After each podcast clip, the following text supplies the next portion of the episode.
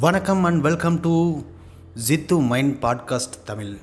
இன்றைக்கி நம்ம பார்க்க போகிற டாபிக் என்ன அப்படின்னு பார்த்தீங்கன்னா இது நம்மளோட first episode first episode the best எபிசோடுங்கிற மாதிரி என்னோடய வாழ்க்கை வரலாறை அப்படியே உங்கள்கிட்ட சொல்லி முடிச்சுட்டு டாபிக் உள்ளே போகலாம் அப்படிங்கிறது தான் இன்றைக்கி ஐடியா சரி வாங்க இன்றைக்கி டாபிக் உள்ளே போகலாம் ஆயிரத்தி தொள்ளாயிரத்தி எண்பத்தி ஏழு அதாவது ஆயிரத்தி தொள்ளாயிரத்தி எண்பத்தி ஏழாவது வருஷம் ஜூன் இருபதாம் தேதி தான் நான் பிறந்தேன். பிறந்தப்போ பார்த்தீங்கன்னா எனக்கு விவரம் தெரியாது. அதனால் அங்கே என்ன நடந்துச்சு அப்படிங்கிறத என்னால் சொல்ல முடியாது. எனக்கு எப்போ நினைவு தெரிஞ்சது அப்போ என்ன பண்ணிக்கிட்டு இருந்தேன் அப்படிங்கிற ஞாபக அலைகள்லேருந்து நான் ஸ்டார்ட் பண்ணுறேன் சரிங்களா? எனக்கு ஞாபகம் வந்தது எப்போன்னு பார்த்தீங்கன்னா அதாவது ஒரு பாட்டி. என்னைய வந்து ஒருத்தவங்கக்கிட்டேருந்து அதாவது ஒரு லேடிஸ் இருக்காங்கள்ல ஒரு பெண்மணி அவங்கக்கிட்டேருந்து சண்டை போட்டு தூக்கிட்டு என்னை போயிட்டுருக்காங்க புரியுதுங்களா? என்னை பிடுங்கிக்கிட்டு போயிட்டுருக்காங்க அப்போ எனக்கு விவரம் தெரியல. சரிங்களா? யார் இந்த பாட்டி யார் இந்த பெண்மணி அப்படிங்கிற விவரம் எனக்கு தெரியாது. ஓகேங்களா? ஃபஸ்ட்டு ஃபஸ்ட்டு எனக்கு ஞாபகத்தில் இருக்குது அதுதான். என்னை பிடுங்கிட்டு போயிட்டுருக்காங்க. நல்லா சோன்னு மழை பெய்யுது. அந்த பெண்மணி பின்னாடியே அழுதுகிட்டே வராங்க. என் பிள்ளையை கொடுத்துருங்க என் பிள்ளைய கொடுத்துருங்க அப்படின்னு சொல்லிட்டு அழுதுகிட்டே வராங்க. அப்போ எனக்கு வந்து அந்த பாட்டி ஒரு முட்டாய் வாங்கி கொடுத்தாங்க. ஒரு அந்த வத்தல் மாதிரி இருக்கும்ல நீட்டாக அப்போ அது வாங்கி கொடுத்தாங்க. அது எனக்கு நல்லா இருந்துச்சு. நான் அதனால் அவங்க கூட போயிட்டேன். அதுக்கப்புறம் தான் கொஞ்சம் எனக்கு விவரம் தெரிஞ்சது. பின்னாடி வந்துக்கிட்டு இருந்தவங்க தான் என்னோடய அம்மானும் தூக்கிட்டு போனவங்க எங்கள் அப்பாவோட அம்மானும் எனக்கு தெரிஞ்சுது. ஏன்டா என்னை தூக்கிட்டு போகிறாங்க எங்கள் அம்மா கிட்டேருந்து அப்படின்னு யோசித்து பார்க்கும்போது தான் எங்கள் அப்பாவும் அம்மாவும் பிரிஞ்சிட்டாங்களாம். அதாவது எங்கள் அப்பா தனியாக எங்கள் அம்மா விட்டுட்டு போயிட்டாங்களாம். எங்கள் அம்மா எங்கள் அப்பாவை விட்டுட்டு தனியாக போயிட்டாங்களாம். இவங்க கூடலாம் நான் இருந்தேன்னா என்னோடய வாழ்க்கை வந்து கேள்விக்குறியாக மாறிடும் அப்படிங்கிறதுக்காக என்னை பிரித்து கூப்பிட்டுட்டு போயிட்டாங்களாம். அப்போ எனக்கு தெரியாது. இப்படியெல்லாம் நடந்துச்சு அப்படின்னு. பல பேர் சொல்லும் போது தான் அதை நான் வந்து அனலைஸ் பண்ணி பார்த்தேன். எனக்குன்னு விவரம் தெரிய ஆரம்பிச்சதுக்கப்புறம் கொஞ்சம் பாசம் இருக்கும்ல அம்மா அப்படின்னு சொல்கிறாங்களே அம்மான்னா எல்லாருக்கும் ஒரு பாசம் இருக்கும். எனக்கும் இருந்துச்சு. அதனால் என்ன பண்ணுவோம் அப்படின்னு பார்த்தீங்கன்னா அடிக்கடி எங்கள் பாட்டி வீட்டுக்கு தெரியாமல் நான் எங்கள் அம்மாவை பார்க்க போயிடுவேன். அப்போ திடீர்னு பார்த்தீங்கன்னா ஒரு மூணு நாலு பேர் வருவாங்க. வந்து அடித்து என்னை இழுத்துட்டு போவாங்க. அதெலாம் யாருன்னு பார்த்தீங்கன்னா எங்கள் அப்பா கூட பிறந்த தம்பிகள். எங்கள் அப்பாவுக்கும் அவங்களுக்கு கீழே இருக்க குடும்ப தம்பிகளுக்கும் ஆகாது. ஏன்னா எங்கள் அப்பா ஒன்றா நம்பர் தருதலையாக இருந்திருப்பான் போல இருக்குது பயங்கரமான ஃப்ராடாகவும் இருந்திருப்பான் போல இருக்குது சரிங்களா? அவன் அப்பயே பெரிய பிரச்சனையாக இருக்கிறதுனால இவங்ககிட்டலாம் விட்டா பிள்ளைங்க வீணாக போயிடும் அப்படிங்கிற ஒரு நல்ல எண்ணத்தில் எங்களை தூக்கிட்டு போய் வளர்த்தாங்க. வளர்க்கும் போது எங்களுக்கு என்னடா இது நம்மளை கூட்டு வந்து இப்படி அடைச்சி வச்சுருக்காங்களேங்கிற மாதிரி தான் இருக்கும். சின்ன பிள்ளையில அப்படி தானே தோணும். நம்ம அம்மாவை பிரித்து நம்மளை கூட்டு வந்துட்டாங்க. நம்மளை வந்து இப்படி கொடுமைப்படுத்துகிறாங்க இப்படி வந்து நம்மளை போட்டு ரொம்ப டார்ச்சர் பண்ணுறாங்க அப்படின்னு தானே தோணும். சின்ன பிள்ளையில அதே மாதிரி தான் எங்களுக்கு தோணுச்சு. தெரியாமல் தெரியாமல் அங்கே போய் எங்கள் அம்மாவை பார்க்குறது அவங்க கூட போய் இருக்கிறது எங்கேயாவது போய் ஒளிஞ்சிக்கிறது. இதே மாதிரியே இருந்துக்கிட்டே இருந்துச்சு. ஓரளவுக்கு விவரம் தெரிஞ்சு ஸ்கூல் போகிற வழி ஸ்கூல் போகிற கண்டிஷன் ஒரு அஞ்சு வயசு ஆறு வயசுன்னு வச்சுங்களேன். அப்படி அஞ்சு வயசு ஆறு வயசு ஆகிறப்போ ஸ்கூலுக்கு போயிட்டுருப்போம் ஸ்கூலுக்கு போகும்போது எங்கள் அம்மா வந்து சாப்பாடு எடுத்துகிட்டு என்னை பார்க்க வருவாங்க. அப்போ எங்கள் பாட்டி என்ன பண்ணுவாங்கன்னா எங்கள் மிஸ்ஸுக்கிட்ட சொல்லிட்டு போயிடுவாங்க. இந்த பையனை வந்து அதாவது நாங்கள் வந்து அப்போ டீச்சர்னு சொல்லுவோம். இப்போல்லாம் மிஸ்ஸுன்னு சொல்கிறாங்க டீச்சர்கிட்ட சொல்லிட்டு போயிடுவாங்க. டீச்சரு டீச்சர் டீச்சர் இந்த மாதிரி இந்த பையனோட அம்மா வந்து பார்த்தாங்களாலோ கூப்பிட்டாங்களாலோ அனுப்பாதீங்க அப்படின்னு சொல்லிட்டு போயிடுவாங்க. இருந்தாலும் நம்மளுக்கு என்ன தோணும்? சரி நம்ம அம்மா வந்து கூப்பிட்றாங்களே போயிட்டு வருவோம் அப்படின்னு போயிட்டு வந்தோம்னா சாயந்தரம் வருவாங்க சாதம் ஊட்டி விடுவாங்க சாப்பிட்டுட்டு போனோம்னா எங்கள் வீட்டுக்கு போனோன்னே கேட்பாங்க உங்கள் அம்மா உன்னை பார்க்க வந்துச்சா? அப்படின்னு கேட்பாங்க. ஆ வந்தாங்கன்னு சொன்னேன்னா அவ்வளோதான் அடி விழுவோம் இனிமேல் பார்க்கக்கூடாது பேசக்கூடாது அப்படி இப்படின்னு ஆயிரத்தெட்டு ரூல்ஸ் போட்டாங்க. இளம்பிள்ளை என்ன தெரியும்? அதனால் நானும் அதை பெருசாக எடுத்துக்கல. அம்மா தான் அம்மாவை பார்க்கணும் அம்மாட்டே இருக்கணும் அப்படிங்கிற மாதிரி ஒரு ஆசைகள் இருந்துக்கிட்டே இருந்துச்சு. நானும் அதை மாதிரி தான் இருந்தேன்னு வச்சுங்களேன். அப்புறம் கொஞ்ச நாள் கழித்து பார்த்தீங்கன்னா எங்கள் அம்மா வந்து இன்னொருத்தரை கல்யாணம் பண்ணிக்கிட்டாங்க.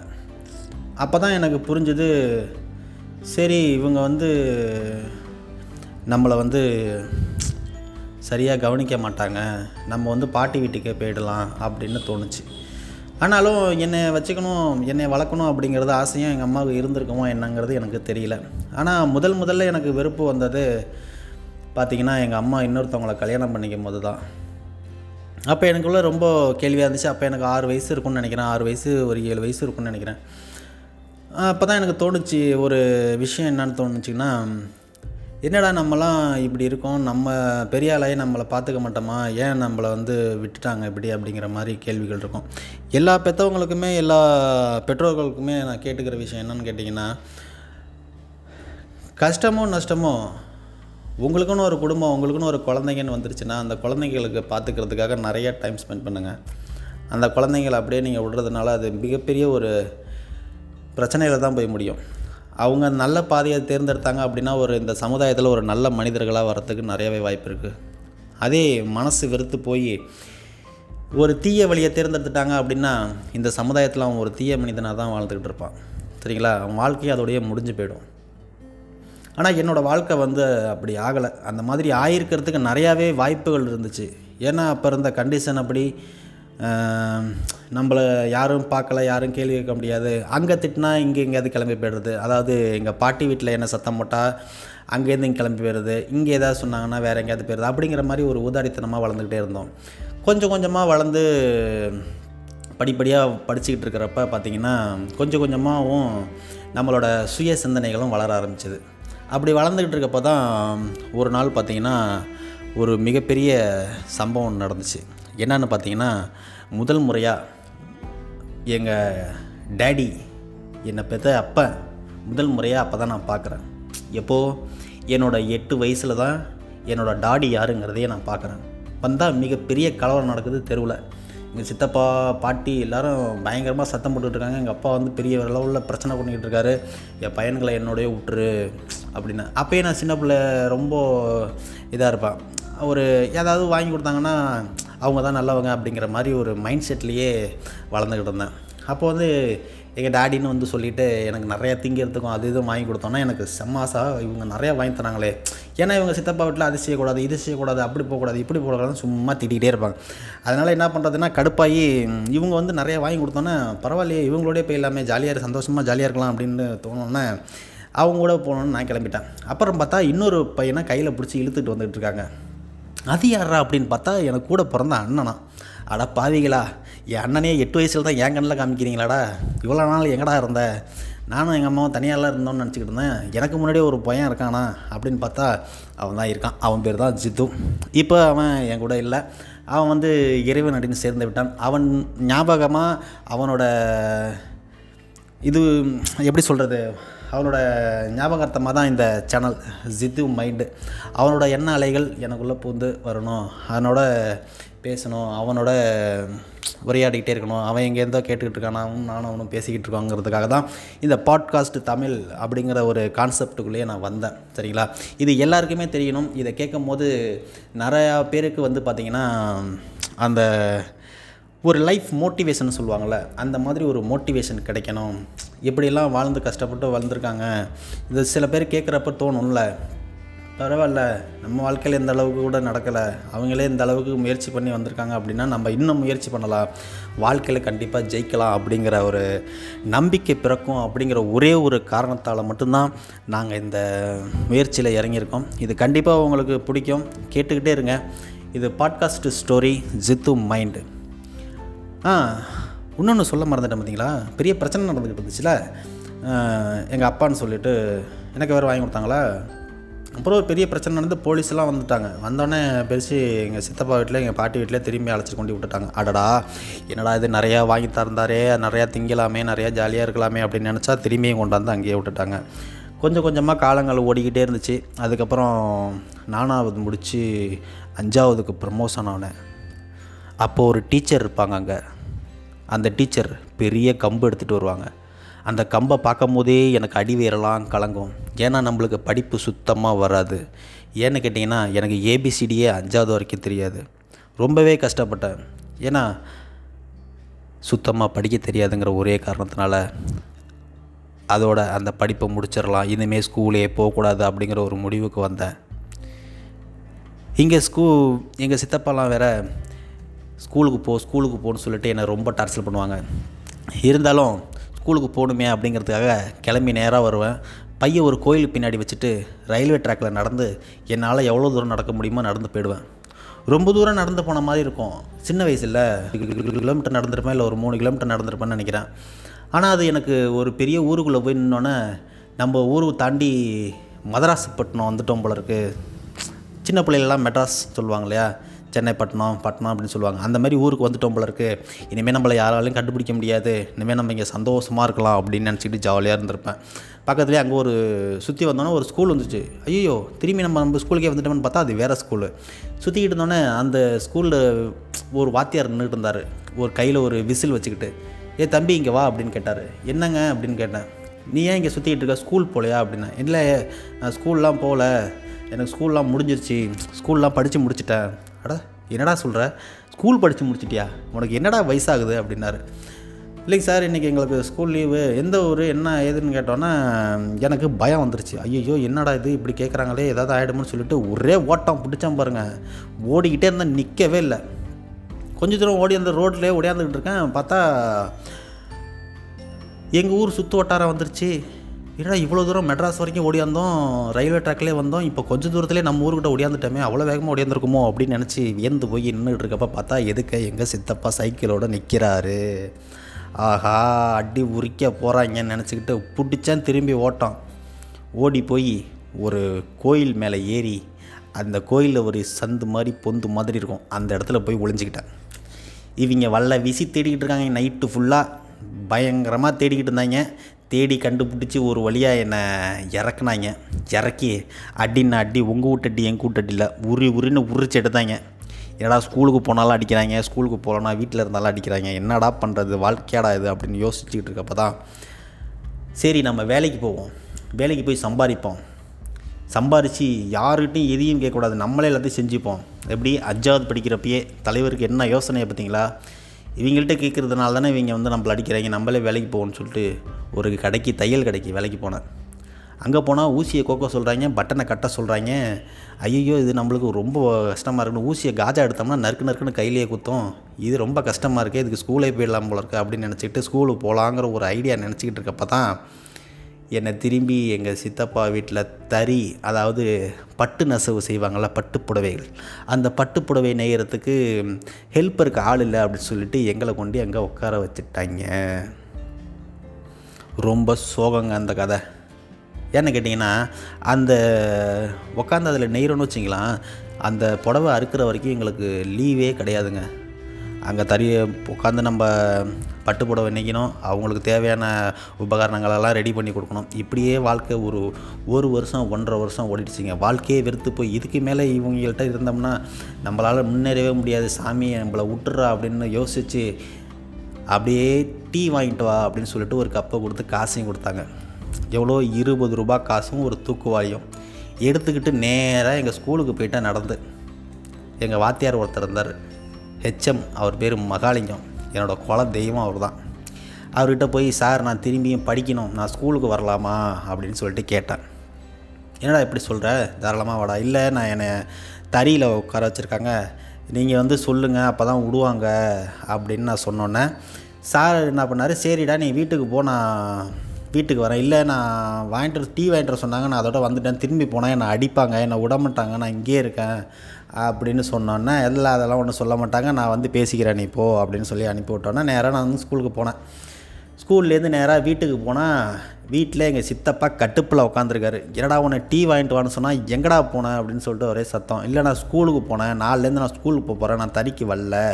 அப்படின்னு சொன்னோன்னே என்னடா பயப்பிள்ளைக்கு புத்தி கித்தி வந்துருச்சா? இல்லை வேறு ஏதாவது பிளான் பண்ணுறானா அப்படின்னு அவங்க யோசித்தாங்க அப்படியே சொல்லிக்கிட்டே இருக்கும் போதே டக்குன்னு எங்கள் மகாலிங்க வாத்தியார் எங்களோட தலைமை ஆசிரியர் வந்துட்டார். வந்தோன்னே வீட்டில் பேச்சுவார்த்தை நடக்குது. பையனை நாளையிலேருந்து ஸ்கூலுக்கு அனுப்புங்க. அவன் ஒழுங்காக படிப்பான். அதுக்கு நான் வந்து கேரண்டி நானே டெய்லி அழைச்சிட்டு போகிறேன் சாயந்தரம் அழைச்சிட்டு வந்து வீட்டில் விட்டுறேன். அவன் என்னை மாரி எதுவும் பண்ண மாட்டான். அப்படி இப்படின்னு சர்டிஃபிகேட்லாம் கொடுத்தோன்னே என்னைய ஸ்கூலுக்கு அனுப்பி விட்றதுக்கு ஆர்டர் சேங்ஷன் ஆகிடுச்சு ஏன்னா நம்ம பண்ண வேலைகள் அப்படிங்க கொஞ்சம் நெஞ்சமாக நம்ம வந்து அவங்கள வந்து டார்ச்சர் பண்ணியிருக்கோம். அவங்க நம்மளை டார்ச்சர் பண்ணுறாங்களல்ல அவங்கள தாண்டி நம்ம அவங்களுக்கு செம்ம டஃப்பு கொடுத்துருக்கோம்ல அந்த வயசுலேயே. அதனால தான் நம்ம மேலே ஒரு நம்பிக்கை இல்லை. இவனும் எங்கே அவங்க அப்பனை மாதிரியே போயிடுவானோ அப்படிங்கிற ஒரு பயத்துலேயே அவங்க கைக்குள்ளேயே வச்சுக்கிட்டு இருந்தாங்க. நம்மளுக்கு அதெல்லாம் விடுறதுக்கு படிக்கலாமே அப்படின்ற ஒரு எண்ணம் முளைச்சது பாருங்கள் அதாவது அஞ்சாவது அப்பயே படிச்சிருந்தேன்னா ரெண்டு வருஷம் வீணாக போகாமல் இருந்திருக்கும். ஒரு ரெண்டு வருஷம் போயிடுச்சு. இருந்தாலும் பரவாயில்ல படிக்கணுங்கிற ஒரு ஆசை வந்துருச்சுல மனசில். படிப்புங்கிறது எவ்வளோ பெரிய முக்கியம் அப்படிங்கிறது நான் படித்ததுக்கப்புறம் தாங்க தெரிஞ்சிச்சு.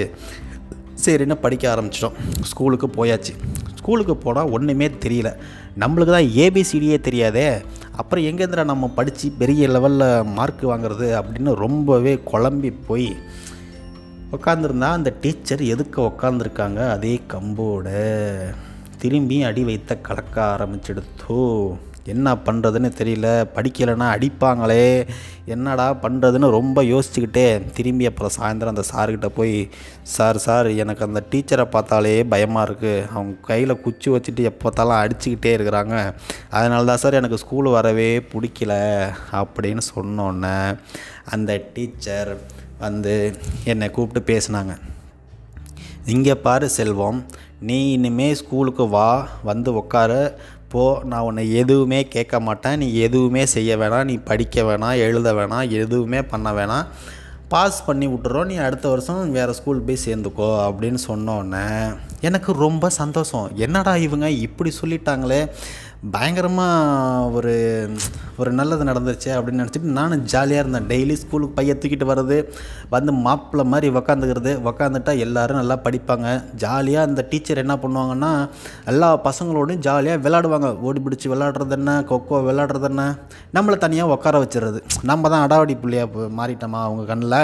அதனால் நம்மளை எதுலையுமே சேர்த்துக்கிறது கிடையாது. ஒதுக்கி ஒதுக்கியே வச்சுக்கிட்டே இருந்தாங்க. ஒரு நாள் எனக்கு ரொம்ப வேதனையாக போயிடுச்சு. என்னென்னு கேட்டிங்கன்னா ஜாலியாக விளாண்டுக்கிட்டு இருக்காங்க. நம்மளும் போய் ஜாலியாக விளாட்லாமே நம்மளை மட்டும் சேர்த்துக்க மாட்டேங்கிறாங்களே அப்படிங்கிற ஒரு மாதிரி ஒரு எண்ணம் மனசுக்குள்ளே தோண ஆரம்பித்தோடனே டீச்சர்கிட்ட போய் டீச்சர் டீச்சர் என்னை எப்படி வேணாலும் அடிச்சுக்கங்க டீச்சர் என்ன வேணாலும் பண்ணிக்க டீச்சர் ஆனால் என்னையும் விளையாட்டில் சேர்த்துங்க டீச்சர் நான் இனிமேல் படிக்கிறேன் டீச்சர் நல்லா படிக்கிறேன் டீச்சர் அப்படின்னு காக்கா பிடிச்சி பார்த்தா மறுநாளே ஒரு இங்கிலீஷில் மிகப்பெரிய ஒரு ஒரு பேராகிராஃப் மாதிரி இருக்கும் பார்த்தீங்களா எஸ்ஏன்னு சொல்லுவாங்களே அந்த எஸ்ஏயை கொடுத்து படின்ட்டாங்க அட பாவிகளா எனக்கு ஏபிசிடியே தெரியாதடா நான் எப்பட்றா இதை படிக்கிறது அப்படின்னு ரொம்பவே குழம்பி போயிருந்திருக்கு. அப்போ தான் எனக்கு அங்கே ஒரு நண்பன் கிடைத்தான். முதல் முறையாக அவன் பேர் கூட எனக்கு ராமச்சந்திரன் அப்படின்னு நினைக்கிறேன். எனக்கு இங்கிலீஷ் படிக்கிறதுக்கு முதன் முதல்ல சொல்லி கொடுத்தவனே அவன் தான் எப்படின்னு பார்த்தீங்கன்னா எனக்கு எல்லாத்தையும் அவன் தமிழில் எழுதி கொடுத்துருவான். டிஹெச்இ தி அப்படின்னா தீன்னு எழுதி கொடுத்துருவான். அந்த மாதிரி ஒரு பேராகிராஃப் ஃபுல்லாக எனக்கு எழுதி கொடுத்துனா அதை ஃபுல்லாக நான் படித்து மனப்பாடம் பண்ணி மறுநாள் காலையில் அந்த டீச்சர்கிட்ட அதை நான் ஒப்பிக்கிறேன். எப்படி?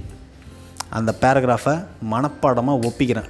எனக்கு அது இங்கிலீஷில் எழுத தெரியாது. ஆனால் அவன் தமிழில் எழுதி கொடுத்ததை படித்து மனப்பாடம் பண்ணி ஃபஸ்ட் டைம் ஒப்பிச்சு செல்வத்துக்கு எல்லாரும் கைத்தட்டுங்க அப்படின்னு சொன்னாங்க பாருங்க. அடாடாடாடாடா வானத்துலேருந்து தேவதைகள் இறங்கி வந்து என்னை சுற்றி அப்படியே வட்டமிடுற மாதிரி ஒரு ஜொலிப்பு.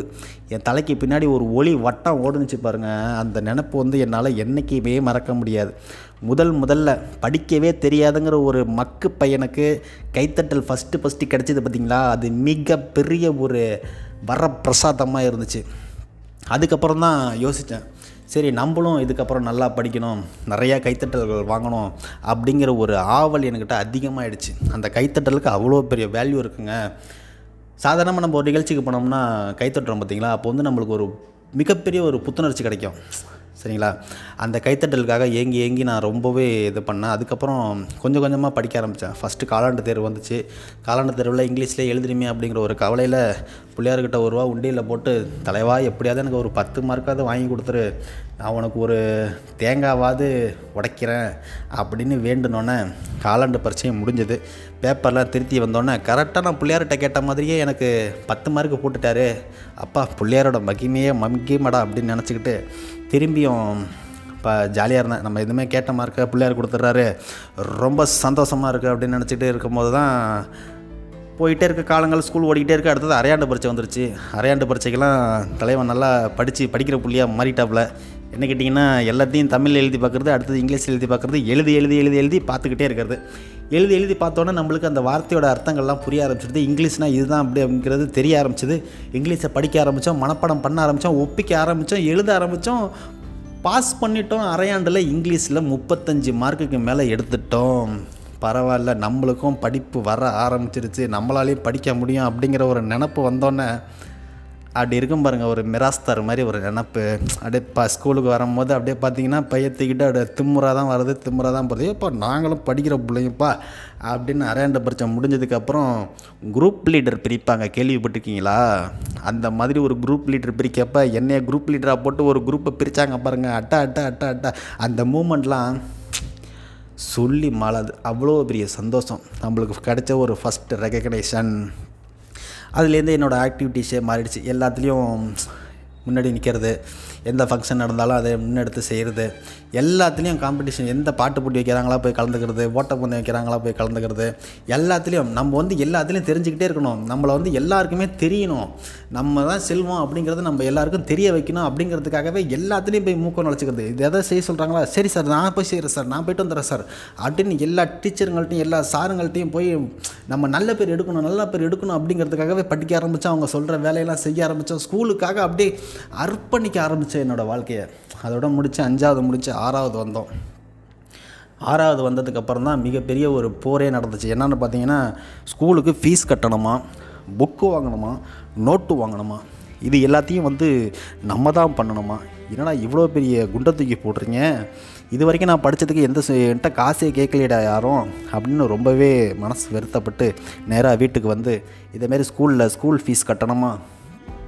அது பார்த்திங்கன்னா ஒரு ஆதீன ஸ்கூல் அது வந்து கவர்மெண்ட்டு வாத்தியார் மாதிரி இருப்பாங்க சம்பளம்லாம் கொடுப்பானாங்க அது ஆதீனம் ஸ்கூல் ஸ்கூலுக்கு ஃபீஸ் கட்டணும். ரொம்ப பெரிய காசுலாம் கிடையாதுங்க. அப்போ வந்து எனக்கு தெரிஞ்சு நான் ஆறாவது சேர்றப்போ ஒரு நூற்றம்பது ரூபாயோ இரநூறுபாயோ சொன்னாங்க. இது இப்போ சாதாரண காசு. அப்போ அது பெரிய காசு இல்லையா? இரநூறுவாங்கிறது மிகப்பெரிய காசாக இருந்துச்சு. இவங்ககிட்ட போய் கேட்டால் கொடுக்க மாட்டாங்களே. ஏன்னா நான் வந்து அப்போ வந்து எங்கள் சித்தப்பாக்களெல்லாம் வந்து ஒரு வில்லனாக தானே பார்த்துக்கிட்டு இருந்தேன். எனக்கு தெரியாதுல்ல.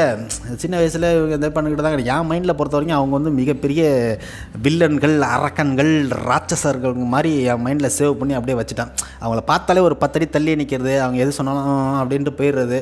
இப்படியே வாழ்க்கை ஓடிக்கிட்டு இருந்துச்சு. சரி இதுக்கு என்ன பண்ணுறது ஸ்கூல் சேரணுமே ஆறாவது படிக்கணுமே அப்படிங்கிறதுக்காக திரும்பி நம்ம குல தெய்வமான மகாலிங்க வாத்தியார்கிட்டே நேராக போனேன். சார் என்ன சார் இந்த மாதிரி அங்கே வந்து காசு கேட்குறாங்க நூற்றம்பது ரூபா இரநூறுவா பணம் கட்டணுமா? அதுக்கப்புறம் புக்கு வாங்கணுங்கிறாங்க நோட்டு வாங்கணுங்கிறாங்க எல்லாமே நாங்கள் தான் செய்யணுமாம்ல? அங்கே சிலேட்லாம் வச்சு யூஸ் பண்ணக்கூடாதாம்ல? அப்படின்னு சொன்னோன்னே சரின்னு அந்த வாத்தியார் என்ன பண்ணார்? என்னோட அந்த ஸ்கூல்லலாம் பார்த்தீங்கன்னா இப்போ அந்த சஞ்சாய்க்கா அப்படின்னு சொல்லிட்டு ஒரு சேவிங் திட்டம் இருக்கும். சரி கேள்விப்பட்டிருக்கீங்களா? அதெல்லாம் இப்போ இருக்குதா இல்லையாங்கிறது கூட எனக்கு தெரியல. அப்பயே இருந்துச்சு. அப்போ வந்து எங்களுக்கு அந்த முட்டாய்க்கு வாங்க கொடுக்குற காசு கடைக்கு எங்கிட்டாவது போயிட்டு வந்தோம்னு வச்சுங்க அப்போ சின்ன பிள்ளையில பார்த்தீங்கன்னா பக்கத்து வீட்டிலலாம் கடைக்கு போயிட்டு வாப்பா இங்கே போய் இந்த இது வாங்கிட்டு வாப்பா அந்த ஜாமான் வாங்கிட்டு வாப்பா இந்த ஜாமான் வாங்கிட்டு வாப்பா அப்படின்னு சொல்லிட்டு அனுப்பிடுறாங்க பார்த்தீங்களா அப்போ அனுப்பிவிட்டோம்னா மிச்சம் இருக்கிற காசுலாம் அந்த பத்து காசு இருபது காசு அப்படிலாம் சொல்லிட்டு நீ வச்சுக்கப்பா ஏதாவது முட்டாய் வாங்கி சாப்பிடுப்பா அப்படின்னு சொல்லுவாங்க. அப்பயே நம்மலாம் என்ன பண்ணுறது இந்த முட்டாய் கிட்டையெல்லாம் வாங்கிக்கிறது அப்பயே நமக்கு சேவிங்ஸ் மைண்டு பார்த்தீங்கன்னா அப்பயே அதிகம். அதனால் அந்த காசெல்லாம் எடுத்து கொண்டு எங்கள் சார்கிட்ட கொடுத்துறது. அவங்க சார் என்ன பண்ணிட்டாங்க எனக்கு அப்போ தெரியாது. நான் எடுத்து எடுத்து கொடுத்துக்கிட்டே இருப்பேன். இது மாதிரி கையில் காசு கிடந்துச்சுன்னா எடுத்து வந்து கொடுறா இங்கே ஸ்கூலில் போட்டு சேர்த்து வச்சுப்போம் அப்படின்னு சொன்னாங்க. நானே எடுத்து வந்து எங்கள் சார்கிட்ட கொடுத்துருக்கேன் ஏன்னா அவர் என்னோட குலதெய்வம்ல அவர் எது சொன்னாலும் நான் கேட்டுருவேன்.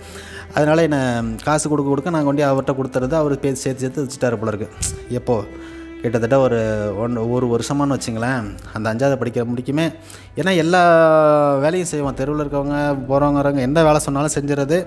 அதெல்லாம் பார்த்தீங்கன்னா எனக்கு லாஸ்ட்டாக வந்து அந்த காக்கா முட்டையில் பார்த்தீங்கன்னா பீஸா வாங்கணும் அப்படின்னு சொல்லிவிட்டு அவனும் முந்நூறுரூபா காசு தரதுக்காக சில வேலைகள்லாம் செய்வானு பார்த்தீங்களா? அந்த மாதிரி எனக்கு அந்த படத்தை பார்த்தோன்னே என் ஞாபகம் தாங்க வந்துச்சு. அடடடா நம்மளும் இந்த- காசுலாம் இந்த மாதிரி வாங்கியிருக்கோமே இந்த மாதிரிலாம் செஞ்சுருக்கோமே அப்படிங்கிற ஒரு நினப்பு வந்தப்போ ஒரு ஜாலியாக இருந்துச்சு. ஏன்னா பழைய ஞாபகங்கள் வந்து நம்ம ஞாபகங்களோட கோர்வையாகும் போது அதை அசைப்படும் போது நம்மளுக்கு ஒரு சந்தோஷம் கிடைக்கும் பார்த்தீங்களா? அது ஒரு மிகப்பெரிய சந்தோஷமாக இருக்கும். இதேமாரி என் வாழ்க்கையில் நடந்த விஷயங்களை உங்கள் கூட ஷேர் பண்ணிகிட்டு இருக்கப்ப இதோட உங்கள் வாழ்க்கை ஏதாவது ஒரு விதத்தில் கனெக்ட் ஆகும்போது அதை நீங்கள் அசைப்படும் போது ஒரு பெருமூச்சு விட்டு ஒரு புன்னகைப்பீங்க பார்த்தீங்களா? அதுவும் ஒரு மிகப்பெரிய சந்தோஷமாக இருக்கும். நிறையா பேசிக்கிட்டே இருக்கோம். பேசிக்கிட்டே இருக்கோம். இப்போ வந்து நம்ம ஆறாவது சேர்கிற கதையோடு நிற்கிது திரும்பி அடுத்த எபிசோடில் ஆறாவதுக்கு அப்புறம் என்ன நடந்துச்சு அப்படிங்கிறத உங்கள் கூட ஷேர் பண்ணிக்க போகிறேன் தொடர்ந்து இணைந்திருங்கள். இது உங்களோட ஜித்து மைண்ட் பாட்காஸ்ட் தமிழ். நன்றி வணக்கம்.